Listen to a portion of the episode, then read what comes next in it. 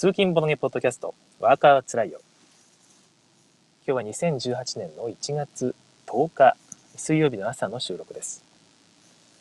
水曜日ということで、今日は週刊少年サンデー、私が毎週楽しみにしている雑誌の発売日なんですけども、えー、前に私あの、Kindle の電子ペーパー版、Kindle Paperwhite を購入したという話をしたことがあったと思うんですが、まあ、今回から一回その電子書籍版でサンデーを買ってみようかなと思ってですね、今朝ちょっと試してみたんですよね。っていうのもその雑誌で買っていると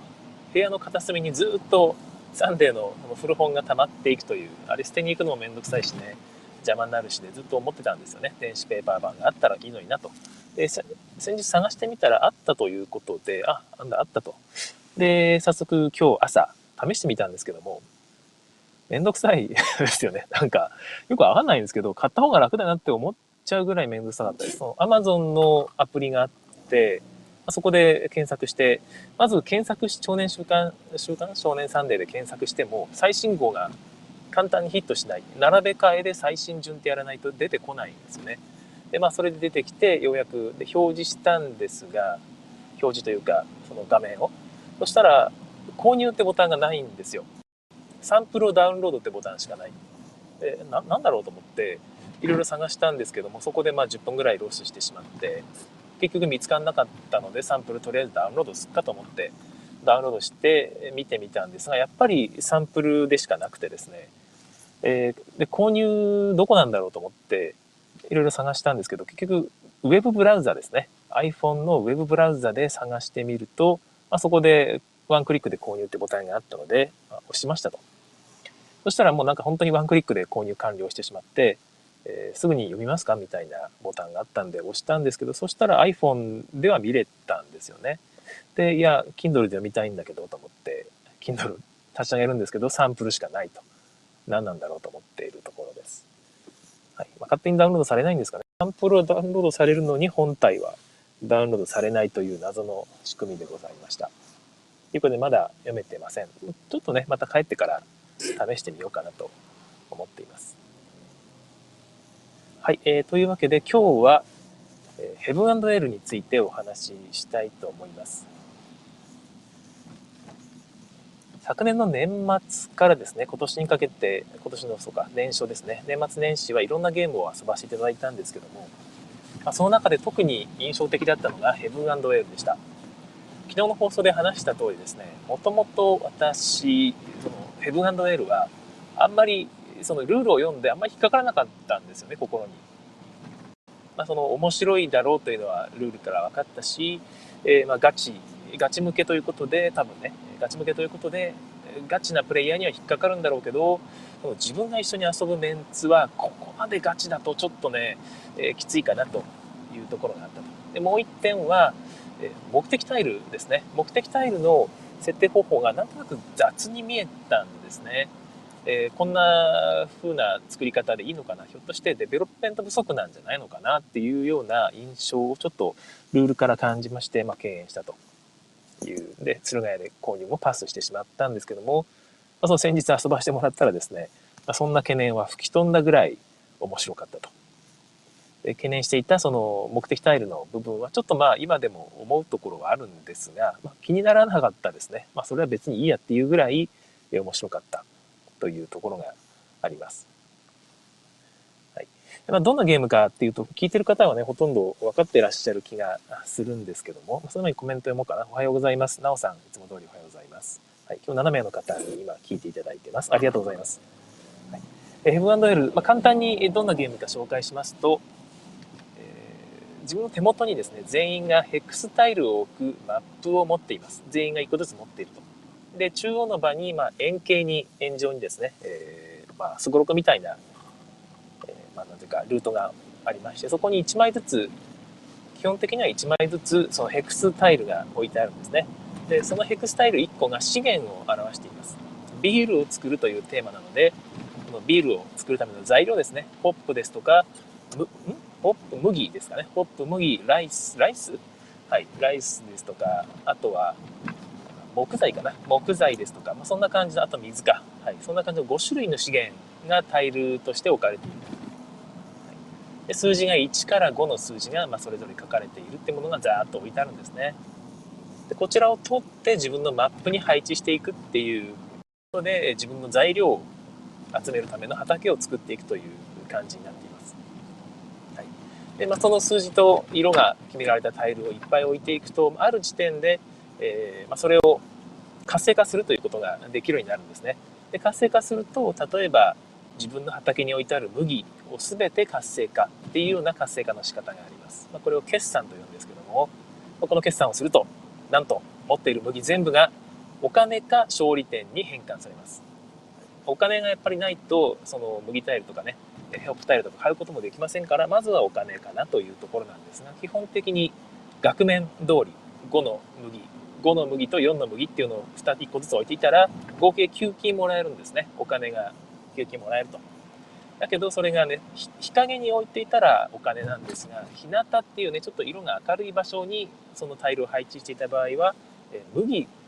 の部分ですね、麦の生産量っていうのが上がるとごこ上がる、お金の代わりにそれが上がるということになっています。まあ、ご種類の資源があると言いましたけど、それぞれごとに自分がねいくつ持っているかいくつ生産したのかっていうのを管理している部分がトラックがあるので、まあ、そこをこう上げていくわけですよね。でゲーム終了時に、えー、一番たくさん進んでいたものじゃなくて一番進んでないものですね、えー、ご種類の資源それぞれ上げていって一番進んでない後ろの方の資源に等しい部分が点数になると。だからいくらホップをにじゅうのところまで上げていても、えー、水をねいちのところまででとどまらせてしまっていたらいちまでしか生産してなかったら勝利点はいちですよということになってしまうということです。だから、まあ、日陰にいっぱいタイルを置いてまずお金をねたくさんゲットした上で、えー、日向に置いていたものを活性化していき、えー、その生産していくっていう流れになるっていうのがこのヘブン&エルの、えーまあ、大体の流れだと思うんですけども、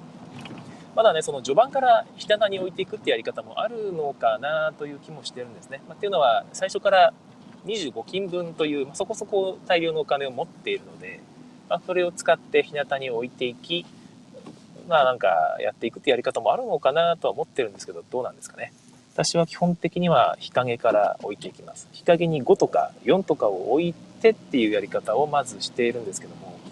それでに連勝してたんですが、先日さんかいめですね、えー、お友達のリンさんがいきなり日向の方に置き始めるという戦略をとっていまして、まあ、それにそのやり方に負けてしまったので、まあ、意外とそういうやり方もあるんだろうなというところがまだ全然見れて、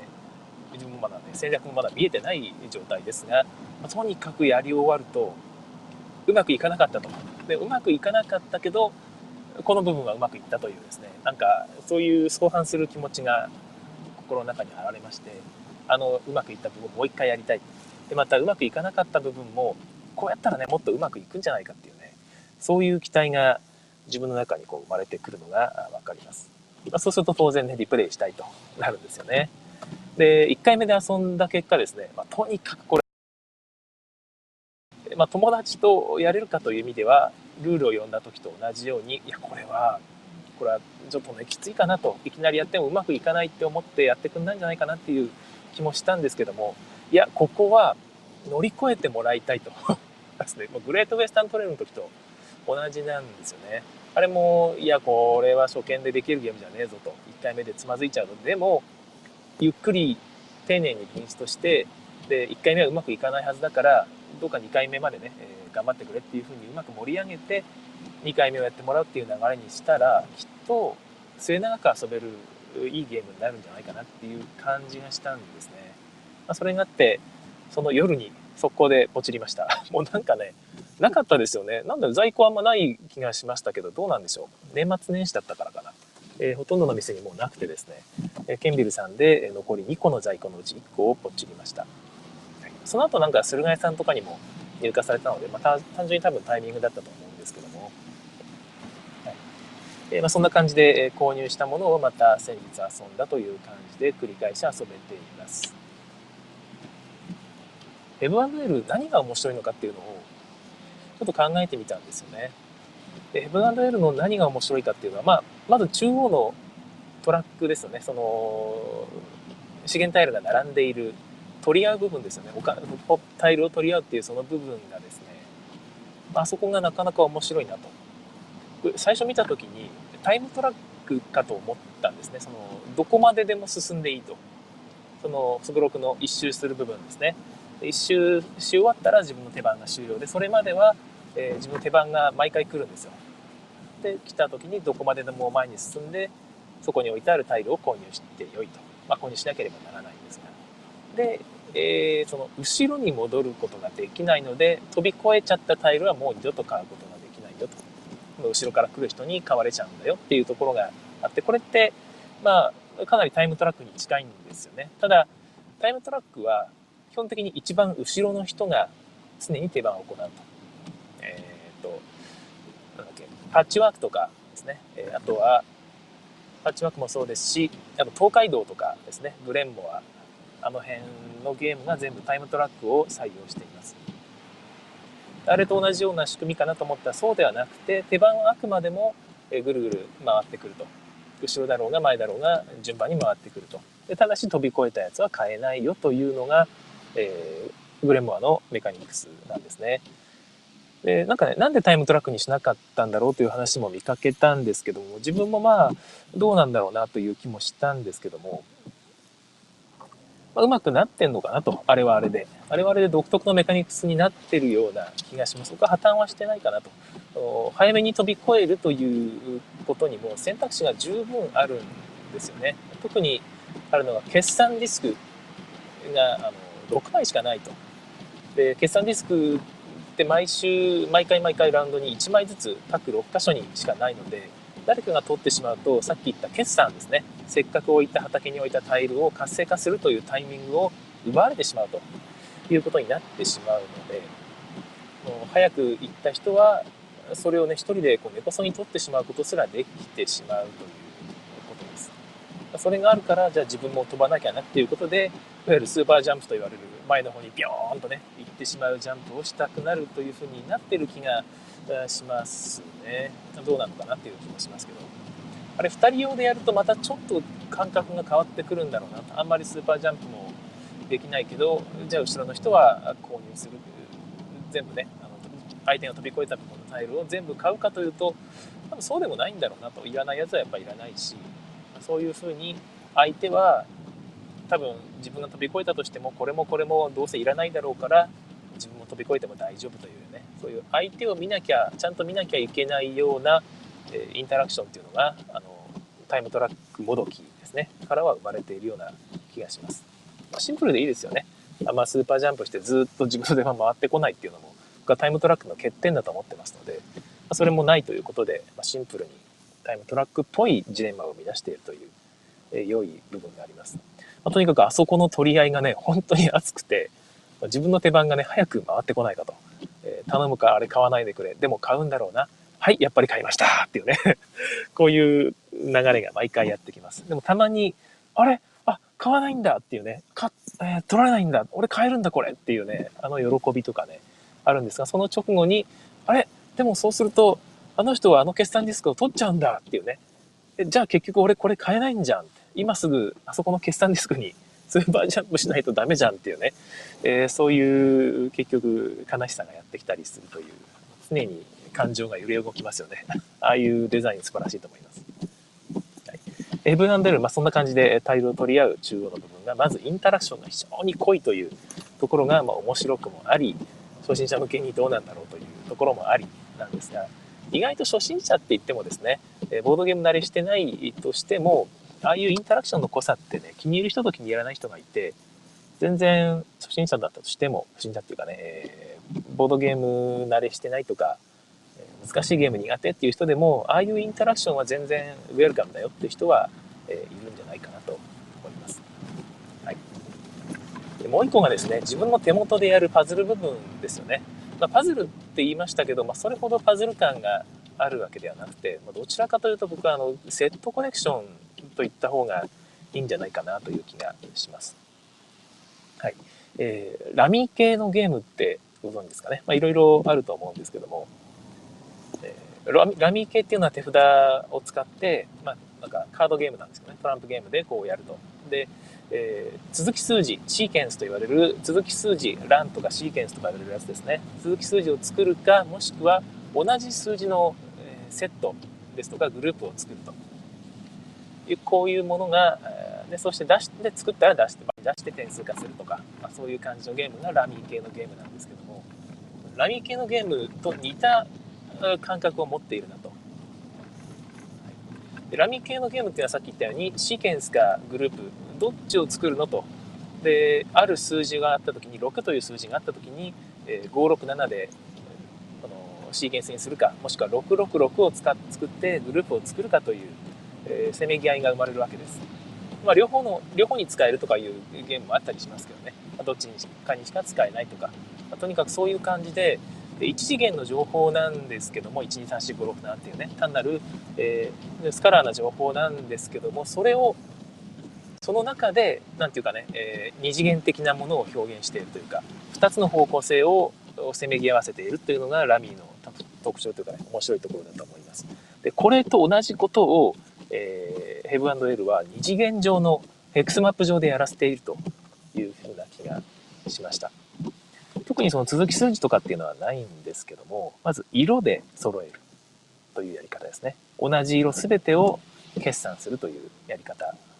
これって結局セットを作ってそれをね、えー、麻雀と一緒ですよね。ロンっていうね、揃いましたロンっていう、それをするロンっていうタイミングすら、えー、権利ではないという、自分で決算ディスクを取ってやらなきゃいけないってところがまた面白いんですが、まあ、そういう感じで、えー、まず色を揃える、もう一個は数字を揃えるっていうやり方もありましたよね。同じ数字のもの全てを決算するというやり方、はい、でもう一個はおっさんタイルというね、丸いおっさんの顔が描かれたタイルがあるんですですが、まあ、これを盤面上にまた同じように配置していくことができます。そうするとおっさんに隣接する全ての資源タイルですね、こちらを活性化するという、おっさんによる決算、これおっさん決算と呼んでるんですけども、こちらのおっさん決算による、まあ、そうですね、決算もあるということです。それも一つのセットだと思うんですね。二次元上でここに隣接するようにセットを作っていくという、でしかもそれがおっさんによって自由に、まあ、自分で作れるということですね。日陰日向両方に対して一つのおっさんが、まあ、元気に決算してくれるという、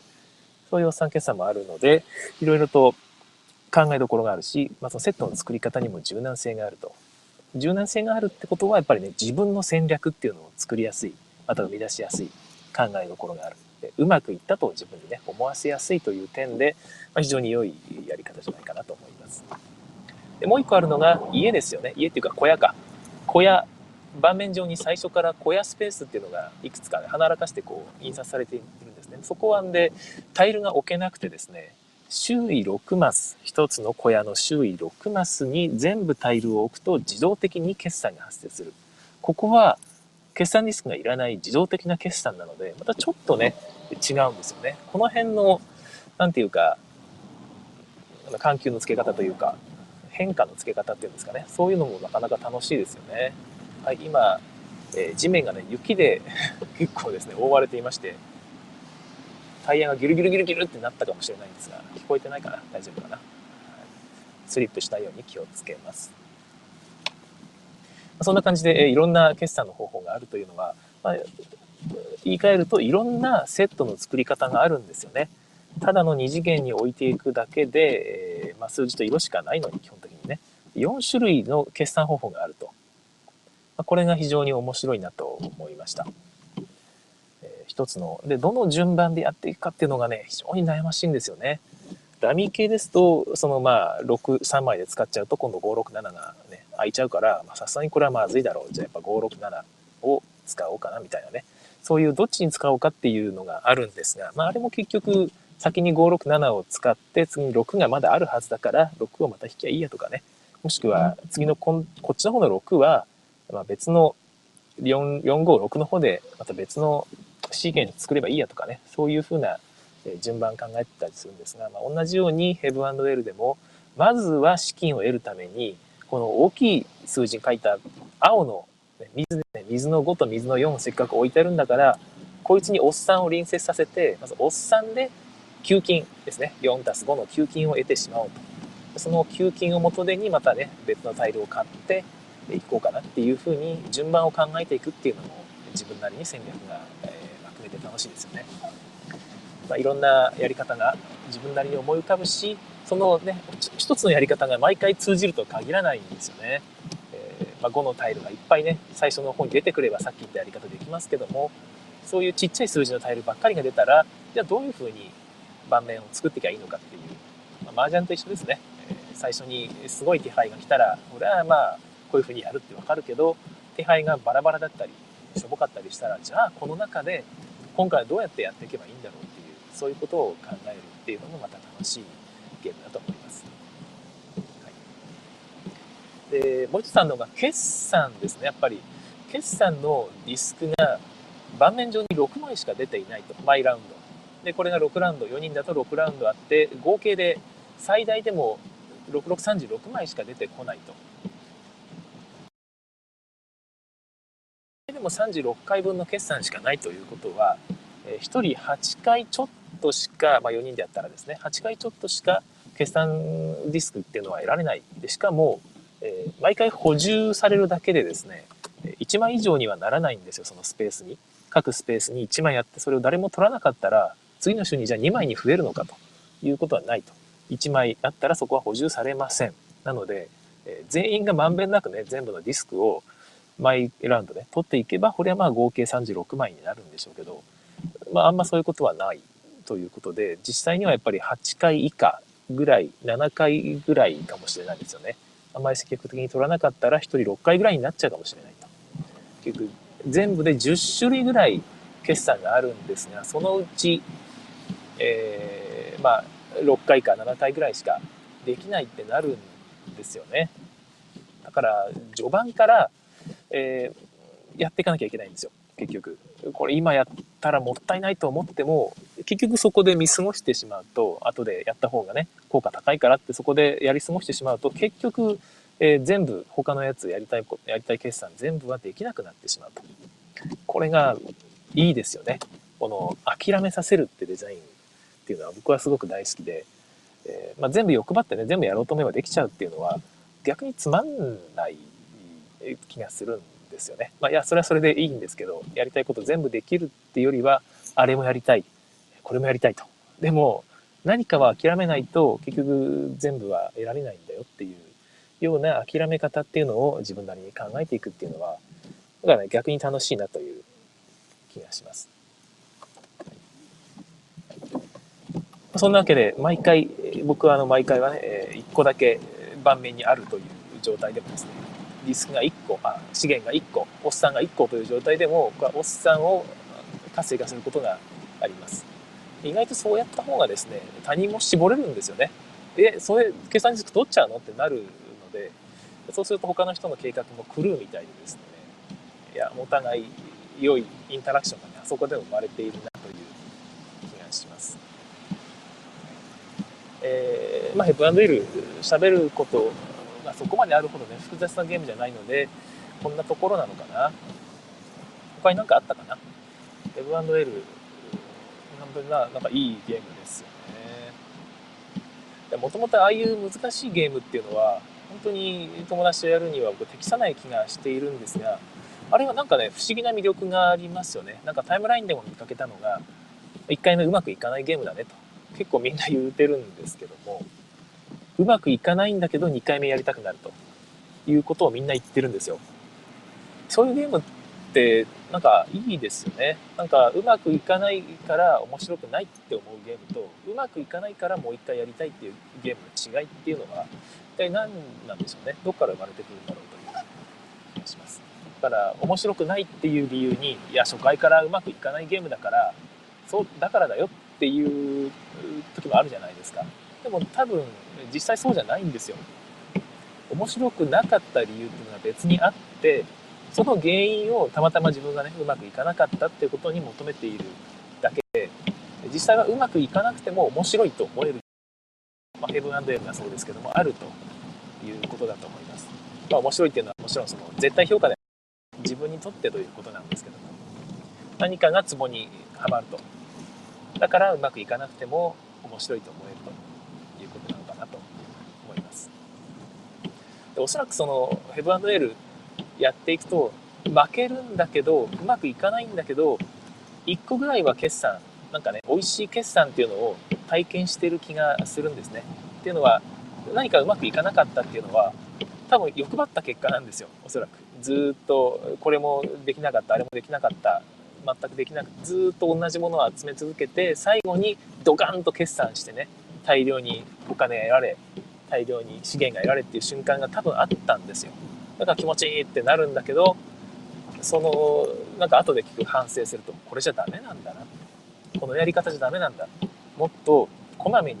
小さい決算を起こしながら、えー、大きい決算一つを作っていって最後にね、やるというやり方をしないとダメなんだと、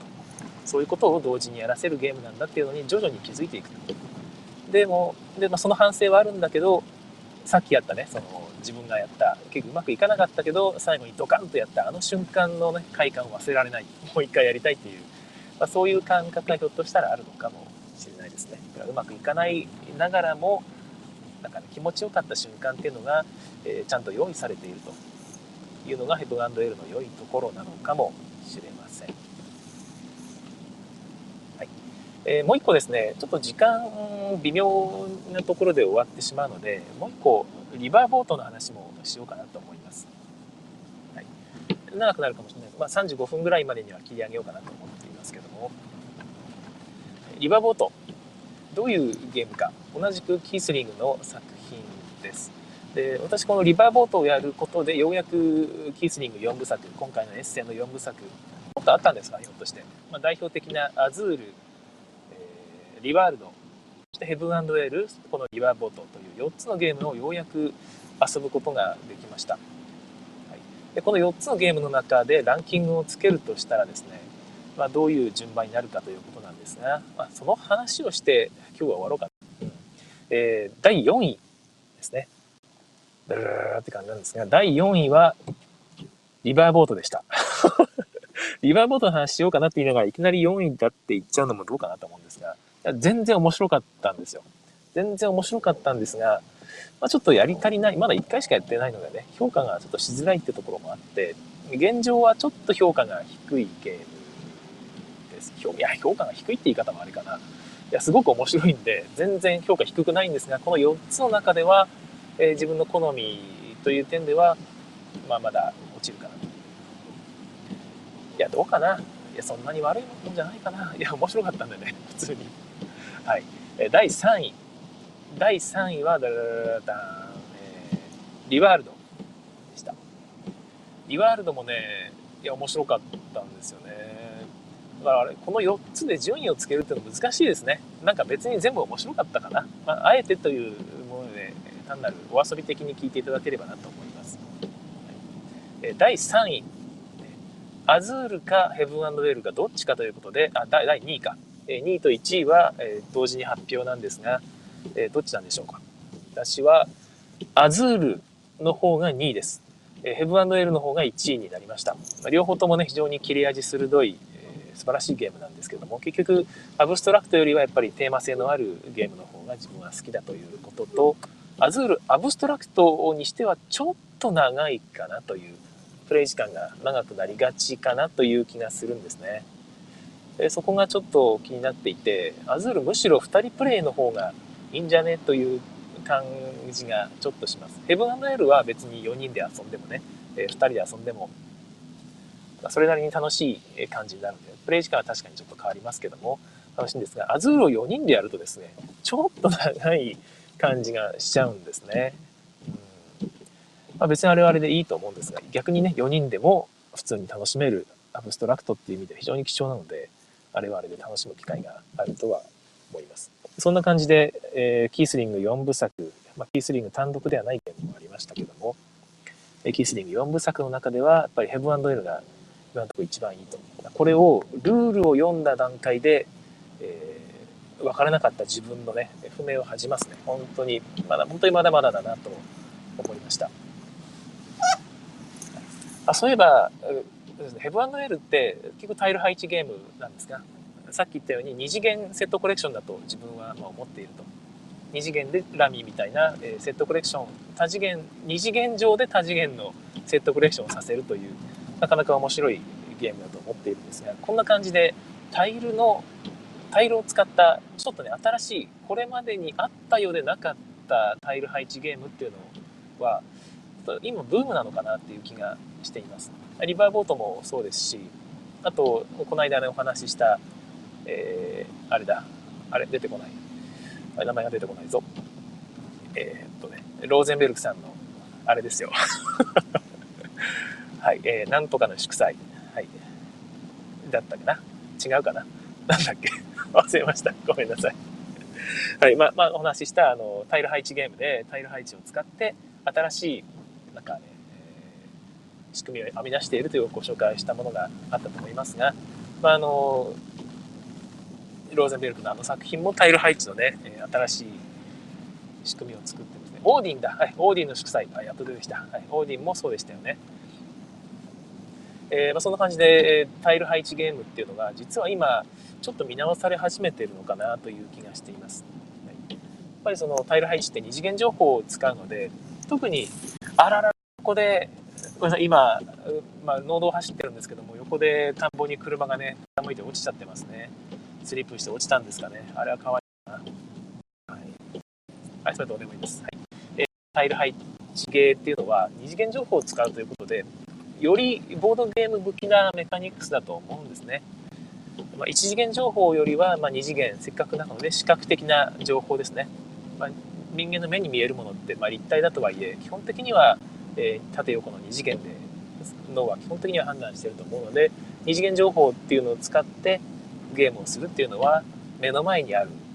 何かアナログなものを使ってゲームをするというアナログゲームの特徴にぴったりマッチしている気がします。で、うまくこのタイル配置っていうのを、えー、役立てていけるようなゲームっていうのがこれからも出てくるんであれば、まあ、僕は非常に期待したいなという気がしていますね。はい。えー、なおさんコメントですね。ヘブ&エルはルールが明快で時間も短いので、もう一度ということが起きやすいのかなと思います。次のセッションでやりたいことが浮かびやすいですよね。まさにまさにそうですね。えー、時間が短いっていうのは、僕は実は結構調合する方なので、みんなで友達も結構ね考える方なので、そんなに時間短くはないんですけども、それでも確かににじかんぐらいですよね。うん、早くやればいちじかんはんで終わるかもしれない。まだめちゃくちゃ時間かかるようなもんでもないので、ちょっともう一回やりましょうかっていう感じにはなりやすい気がしますね。で、大体いっかいやってもういっかいやったらもういっかいめは短い時間で終わりますし、セットアップもそこまで面倒くさくないですしね。なんかタイルを分類しなきゃいけないようなこともない。で、ちなみに僕はあの 1, 1世代目のディスクに世代目のディスクを麻袋に入れています。ひゃく均で買ってこれるんですが、僕はあのなんだっけなスピールマテリアルでいち袋ひゃくえんでいちユーロで売ってた麻袋ですね。普通のゲームについてくるような白い麻袋をたくさん持ってまして、あちらに入れています。そうすると袋から引くだけでいいんで楽ですね。いちいちひっくり返さなくていいと。片付けるときもそこにひょっと放り投げる放り込むだけでいいという感じでやっています。はい。あのまあ、ぜひそのヘブ&エルやるときはにかい続けてやってほしい気がしますけども、ちょっとそれにしてはちょっとね、最初の初心者の人にはきついかな。もういっかいやろうっていうよりは、また別の機会にえー、やることがあったらまたお付き合いくださいみたいな感じの方がいいかもしれません。はい、ということで、えー、今日はヘブン&エールについてお話しいたしました。リバーボートもですね、同じくキースリング作品のリバーボートも非常に面白くて、これは、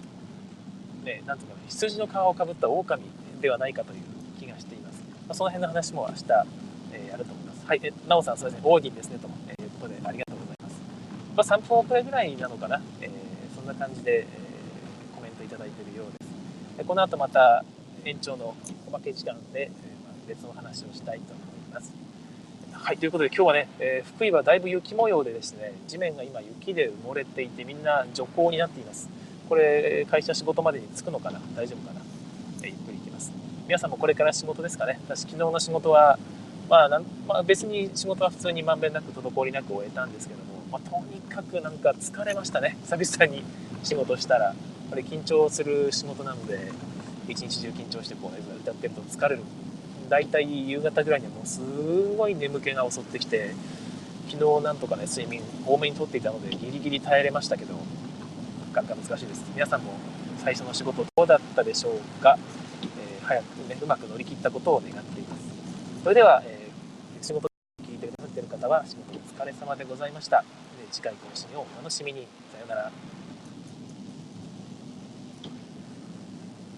はい、えー、ここからは、えー、延長の時間となります。今ライブで聞いてくださっている方ですね。この方がさんぷん遅れぐらいで聞いているということで、今ライブを終了してしまうと、ライブで聞いている方、いきなり遅れているのに最後まで聞けずに途中で終わってしまうということが分かっておりまして、せめてね、さっきのさようならまでは聞いていただきたいなと思っているので、ちょっとね、えー、適当な雑談でもしながらさんぷんぐらいおしゃべりしようかなと思っています。えー、昨日年末年始の話をしたじゃないですか。で、年末年始私もいろんなゲーム会に参加したんですが、いちがつみっかかなみっかの日にですね、友達がまあ、うちに来てゲームやりませんかと、まあ、てかうちに来てというかゲームやりたいって言うんですね。で、やりましょうか、じゃあつって場所をいろいろ探したんですけども、なかなか見つかんないんですよね。みっかからやって、あ、みっかじゃない、よっかか、よっかですね。さすがにみっかはなかったですね。えー、よっかにできる場所ってなかなかなくてですね、えー、場所を探すんですよ。で、公民館探すんですけども、公民館よっかからやってるところ結構あるんですね。で、予約しようかなと思っていくんですが、一つ目は今日申し込んで今日でも大丈夫だったと。で、え OK だったんですが、夜まではちょっと無理なんですよっていう、まあ、今日行ってね、夜までいきなりやるって難しいと、日中だけだってことで、いやーでもさんじから集まってごじまでにじかんしかできないってなるとちょっときついなってことで、そこは諦めてですね、もう一個見つけて電話して聞いたんですね。そしたら、いやーちょっとですね、普通普通はうちはその当日予約受けて当日っていうのはやってないんですよっていうんですね。で、あ、そうですかって、普通はっていうってことはなんか可能性があるのかなと思って、まあ、聞いてたんですね。で、できれば次回からは前日とかね、少なくとも前日ぐらいまでで、できればいっしゅうかんまえまでには予約をしていただけるようにお願いすることできますかねって言うんですよ。で、あ、これは来たと思って、今回は OK ですよって思って、はい、はい、わかりました、次回からは気をつけますって言ったらですね、じゃあそれでお願いいたします、ガチャッツーツーってなりましてなんだこれと思って単に、まあ、次回はちゃんとしろよっていうだけの話だったという、えー、オチでございましたけども、で、まあ、そんな感じで急に見つからなくてですね、えー、どうしましょうというふうにその友達に聞いたところ、じゃあうちでやろうかと、うちに来ればいいよって言うんですね。で、僕、え、年始から大丈夫って、あの、奥さんとか子供とかいるんじゃないのって、えー、怒んないのって言ったら、いや、大丈夫大丈夫って言うんですね。で、いいのかなと思いながら、まあ行ったんですけども、行ったらちょうど奥さんと子供が、えー、出かけるところででしたね。で、まあなんかいるんですよね。で、あの、すいません、年始から本当お邪魔してしまって申し訳ありませんっていうのが入っていったらですね、奥様があまり、えー、上機嫌ではないと僕なんか考えてみたら当たり前ですよね。その聞いてみると、今からゲームをするからお前らは実家に行ってご飯食ってこいって言われたらしくてですねいや、これ僕それを聞いてゾッとしましたよね。あって、僕たちものすごく悪者っていう感じがして、えーまあ、結局その奥様と子供たちは、まあ、言われた通り実家の方に戻っていったわけなんですが、いやー、居心地があまりよろしくなかったです居心地は普通におみお家はね、居心地良かったんですけど、やっぱりね、精神的に申し訳ないという気持ちの方が先立ってしまってですね、友達は気にしなくていい気にしなくていいってこう言ってくれたんですが、いや、あなたが気にしないことが気になるっていう感じでございました。まあ、そんな感じで年始から友達がね、いくらうちでゲームすればいいよと言っても、小さいお子さんがいるね、えー、ご家族のお家に、えー、ホイホイとお邪魔するもんじゃないなというのが今回の反省点でございます。皆さんも気をつけましょうね、はい、すいません、まあ、そんな感じでした。はい、では、まあ、そんな感じのお話で、えー、締めたいと思います。それでは終わりたいと思います。さようなら。